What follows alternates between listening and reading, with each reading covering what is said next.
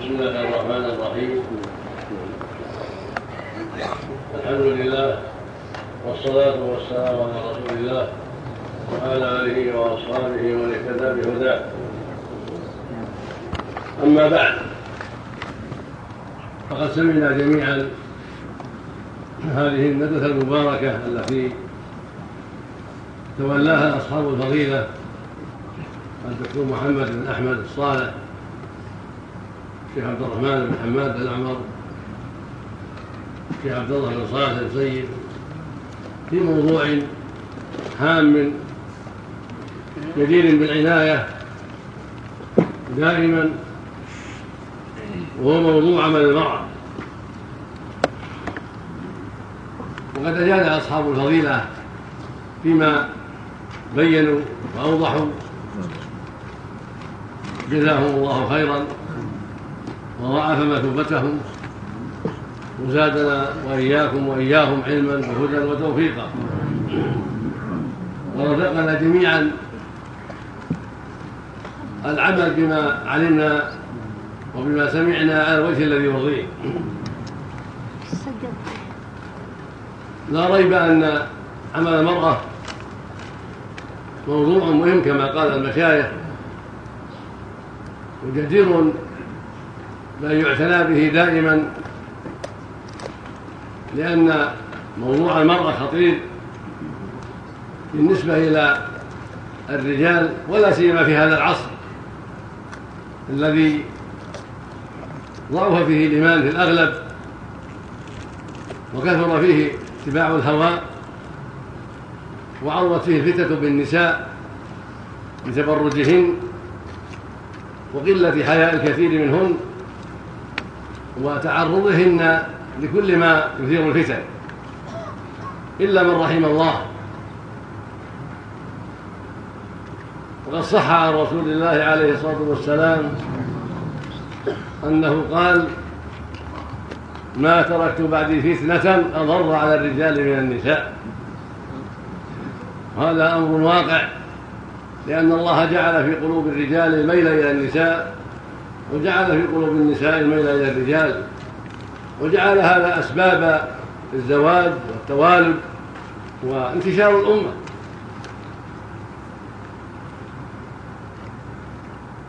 والرجل إن لم يحصن بالإيمان والتقوى لله والبعد عن أسباب الفتنة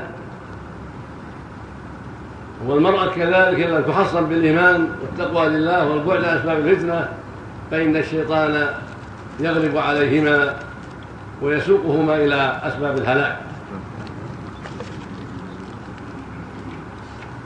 ولهذا وجب أن يعتنى بإبعاد هذا عن هذا ووصل هذا عن هذا حتى لا تقع الكارثة والفتنة. وسمعت في الندوة من الفوائد والتوجيهات ما أرجو أن ينفع الله به الجميع وينفع الله به من بلغه ذلك أيضا بواسطة النقل. كان النبي عليه الصلاة والسلام إذا خطب الناس يقول فليبلغ الشاهد الغائب فرب مبلغ أو لسان يعني من الفوائد التي تحصل في الحلقات العلمية والندوات العلمية والمجالس العلمية أن المؤمن ينقل ما يسمع من الفائدة ينقل إلى أهله وإلى جيرانه وإلى جلسائه ينقل الفوائد التي حفظها حتى ينتشر العلم. وهذا واجب يجب على المؤمنين أن ينقلوا العلم لكن بشرط أن يحفظ وأن لا ينقل إلا على بصيرة حتى لا يكذب على الناس. وحتى لا يقول على أحد ما لم يقل. فالمؤمن وطالب العلم يتثبت فينقل ما علم وما حفظ من العلم. فيقول سمعت الندوة الفلانية كذا مشايخ فلان وفلان كذا في الحلقة الفلانية. فينقل من العلوم التي تنفع الناس في الصلاة في الزكاة في الصيام الحج الجهاد في موضوع المرأة في موضوع الخلوة في موضوع النكاح في موضوع الأمر بالمعروف والنهي عن المنكر في موضوع الدعوة إلى الله إلى غير ذلك من المواضيع التي تهم الناس.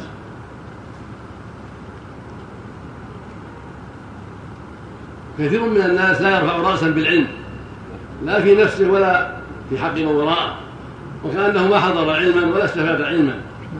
فلا يعمل ولا يتحدث ولا يتأثر بما يسمع وهذه مصيبة. هذه من المصائب العظيمة. يوم خطب النبي صلى الله عليه وسلم الناس في حجه الوداع خطبهم صلى الله عليه وسلم خطبة عظيمة. يوم عرفة بعدما زالت الشمس يوم عرفة في حجه الوداع في اليوم التاسع من ذي الحجة ركب الراحلة على بعيره عليه الصلاة والسلام. ووقف في وادي عرنة بعدما زالت الشمس وهو على الناقه وجعل يخطب الناس ويذكرهم ويحذرهم من الربا. ومن أعمال الجاهلية ومن سفك الدماء بغير حق ويحذرهم ان يرجعوا بعده كفارا يضرب بعضهم رقاب بعض ويوصيهم بالقرآن العظيم والتمسك بالقرآن والسنة والعمل بهما ويوصيهم بالنساء ويقول استوصوا بالنساء خيرا ويقول لهن عليكم رزقهن وكسوتهن بالمعروف ويقول إنكم اخذتوهن بأمانة الله واستحللتم فروجهن بكلمة الله. فيوصيهم بالنساء خيرا ويعلمهم بعض مناسكهم ثم يقول بعد ذلك بعد الوصايا وبعد ما أوصاهم بالقرآن والسنة وحتى ما التمسك بهما وقال إنكم لن تضلوا إني تارك فيكم ما لن تضلوا إن احصنتم بكتاب الله. وفي لفظ وسنتي هذا يبين لنا أن الناس لن يضلوا إذا اعتصموا بكتاب الله القرآن وبالسنه المطهرة. وإنما يأتي الضلال عند الإعراض عن كتاب الله وسنة الرسول عليه الصلاة والسلام. وعند عدم التمسك بهما والعمل بهما فيضل الناس حينئذ. أما إذا اعتصم الناس بالقرآن وحكموه وعملوا به وبسنة الرسول صلى الله عليه وسلم وحكموها وعملوا بها فإنهم يوفقون ويهتدون. بعدما اوصاهم بهذه الوصايا قال فليبلغ الشاهد الغائب. فرب مبلغ أو عام سامع؟ أوصاهم بأن يبلغوا. يبلغوا ما سمعوا. ثم قال وأنتم تسألون عني فما أنتم قائلون. وأنتم تسألون عني يوم القيامة فما أنتم قائلون يوم القيامة؟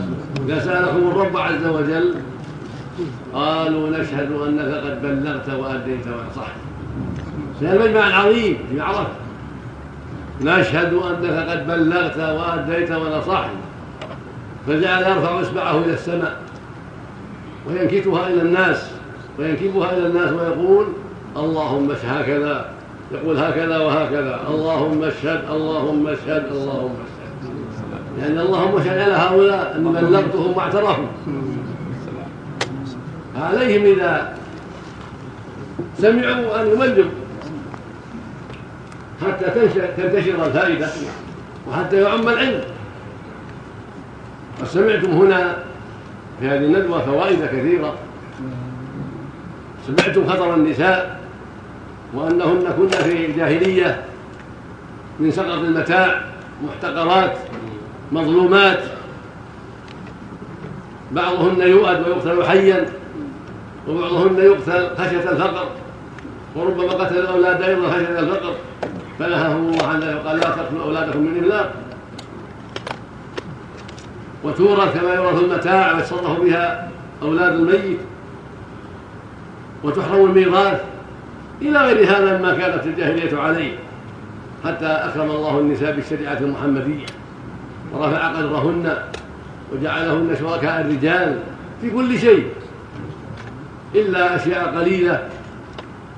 جعل لهن أحكاما أخرى. وإلا فغالب الأمور هم شركاء الرجال سوى أحكام معدودة ككونها في الدية لا نصف الدية وكون شهادة نصف شهادة الرجل وأشياء أخرى معدودة لها أوجهها ولها أحكامها ولها حكمتها. المقصود أن الله جل وعلا أكرم النساء ورفع قدرهن في الشريعة المحمدية وجعل لهن حقوقا عظيمة وأمر النساء الرجال يستوصوا بالنساء خيرا وأن يؤدوا حقوقهن وقال جل وعلا وعاشروهن بالمعروف قال سبحانه ولهن مثل الذي عليهن بالمعروف فالزوجات لهن حقوق والأمهات لهن حقوق والبنات لهن إلى غير ذلك. فالواجب على المؤمنين أن يؤدوا الحقوق التي عليهم للنساء وأن لا يظلموهن. في كل شيء. وسمعتم ما في مقدمة هذه الندوة من الأمور التي ذكرها الدكتور محمد بن صالح من جهة النساء ومن جهة التقاليد وأن الواجب على أهل الإسلام أن يسمى الأشياء بأسمائها فالأحكام الشرعية والأعمال الشرعية. يجب أن تسمى بأسمائها. وأنها أمور شرعية وأنها أحكام شرعية. ليست عادات بل أحكام شرعية. وهكذا يجب على المرأة وعلى الرجل أن يلتزم بحكم الله أينما كان. فلا يكون في بلده ملتزما وإذا خرج إلى بلاد الكفرة لم يلتزم. ضيع الصلوات وشرب الخمور وضيع دينه. هذا ليس إسلاما. هذا خروج على أحكام الإسلام.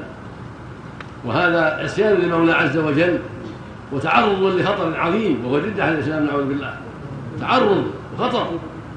هكذا المرأة إذا خرجت إلى بلاد أخرى تترك أحكام دينها وأحكام شريعتها بالبروز إلى الرجال وإظهار محاسنها للرجال من إظهار وجهها وشعرها وغير ذلك مما قد يقع لكثير منهن عند مفارقة البلاد وحتى في الطائرة نفسها. ولا حول ولا قوة إلا بالله. الواجب على النساء وعلى الرجال الالتزام بأحكام الله. أينما كان الجميع على الرجل يلتزم بحكم الله في بيته في المسجد في الطريق في الطائرة في البلد الإسلامية وبغيرها وعلى المرأة كذلك.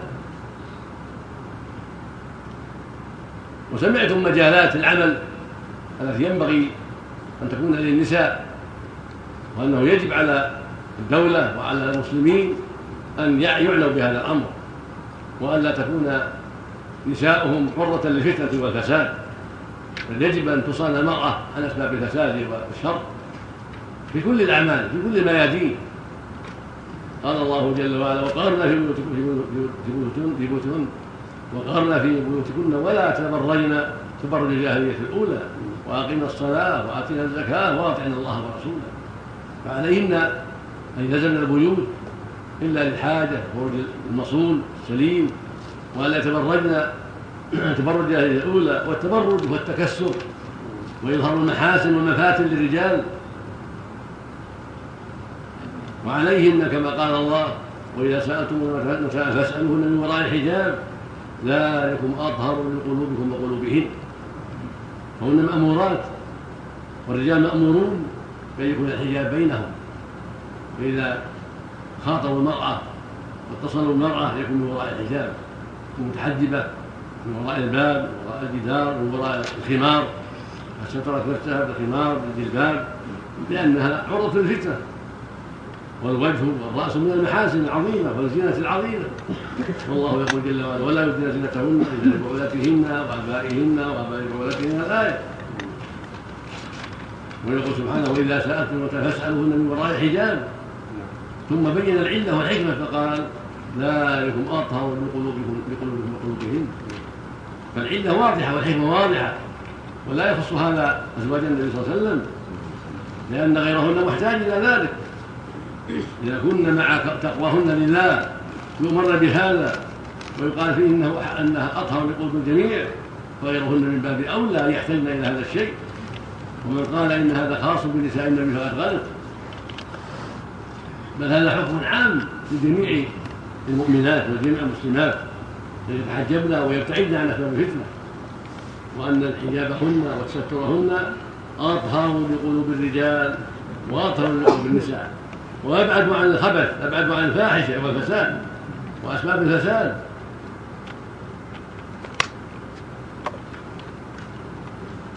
أما ما ذكره الدكتور محمد بن أحمد الصالح من جهه الاحتجاب عن الأعمال فهذا قد قاله بعض أهل العلم. وجاء في حديث الذي ذكره الشيخ هو قول يصلي ام سلمه وأنيتها احتجبا أو عميان انتما تجب عنها اسمى تبصرانه ولكن هذا الحديث عند أهل العلم محل نظر. وإن صححه بعض أهل العلم كالترمذي لكن الصواب أنه شاذ وأنه ضعيف وغير صحيح. وأن الحجاب على المرأة عن عن الرجل المبصر وأما عن الرجل الأعمى فلا يجب الحجاب وإنما يجب الحجاب عن البصير لأن الحجاب من أجل النظر. وقد صح عن الرسول صلى الله عليه وسلم قال إنما جعل الاستئذان من أجل النظر يستأذن على النساء إذا كان إذا كان مبصرا وأما إذا كان غير مبصر فليس فليس يجب الاستئذان لأنه لأنه لا يراهن. وكذلك ثبت عنه صلى الله عليه وسلم أنه أمر فاطمة بنت قيس القرشية أن تحتجب أن تعتد عند ابن ام مكتوم. وقال إنه رجل أعمى تضعين ثيابك عنده فلا يراك. فالحجاب من أجل النظر. أما من ليس ينظر وليس يقطع النظر كالأعمى فلا يجب عنه الحجاب من جهة النساء. وحديث أو عميان أنتما قد عرفتم حاله وانه شاذ ضعيف لا يصح عن النبي صلى الله عليه وسلم وهو من رواية النبهان عن أم سلمة مولاها وهو ليس ممن يعرف بالرواية والعدالة وإن قال فيه بعضهم مقبول لكنه ليس من أهل الرواية والعدالة المعروفين وحديثه هذا ضعيف شاذ مخالف للأحاديث الصحيحة عن النبي عليه الصلاة والسلام. والحكم عام لنساء النبي وغيره وقال بعضهم هذا خاص بنساء النبي أنهن يحتجبن حتى عن الاعماء ولكنه قول ضعيف ومرجوح والحكم عام. لنساء النبي صلى الله عليه وسلم وأزواجه ولغيرهن يحتجبن عن المبصر ولا يجب الحجاب عن العمى على الجميع. هذا هو قول المختار الصحيح عند أهل العلم. وعرفتم أيضا شدة الحاجة إلى عمل النساء. وذكر الشيخ عبد الله بن صالح أربع مجالات لعمل النساء. وهناك مجالات غير ما ذكر فمجالات النساء بحمد الله ميسرة. لست في حاجة إلى أن يعملن مع الرجال. فعملهن في البيت بيوتهن هن في بيوت أشد الحاجة إلى عمل النساء وتربية أولادهن والعنايه ببيوتهن هذا أمر عظيم. وخروجهن فيه خطر على الأولاد. تربيهن مربيات جاهلات أو كافرات. أو فاسقات هذا خطره عظيم. أو جعلنا ودائع عند الجيران وعند في دور الحضانة أو غير ذلك. وهذا خطره عظيم. وكذلك النوع الثاني من عملهن في ما يتعلق بالخياطة واشباهها للنساء وهكذا عملهن طبيبات وهكذا عملهن داعيات. هذه أربعة جوانب لعملهن وهناك اعمال أخرى كعملهن مدرسات أيضا. للنساء لأنه عمل عظيم والناس في حاجة إلى أن يكون مدرسات وهذا عمل خامس وهذا وهكذا عملهن عمل سادس. ممرضات للنساء ممرضات للنساء وفي أعمال أعمال النساء التي يحتاجها تحتاجها إدارة أعمال النساء ومدارس أعمال النساء ومعاهد أعمال النساء وكليات أعمال النساء. فهن في حاجة المسلمون في حاجة إلى عمل النساء في مجالات للنساء. كثيرة. والرجال لهم لهم أعمالهم ولهم مجالاتهم. فلا يجوز خلط هؤلاء بهؤلاء. فاتخاذ النساء سكرتيرات للرجال أو مديرات مكاتب الرجال أو مريضات للرجال أو كاتبات عند الرجال. هذا خطره عظيم وبلاؤه كثير وفساده عظيم. لا يجوز أبدا فعله. وقد أصدر ولي الأمر هنا تعميما عاما بمنع استعمال المرأة في مجال الرجال وجزاه الله خيرا. ووفقه لكل للمزيد من كل خير. فهذا لا شك أنه تعليم عظيم وجدير بالعناية من المسؤولين لأنه موافق للشرع ولما فيه من الحماية لنساء المسلمين من الشر والفساد.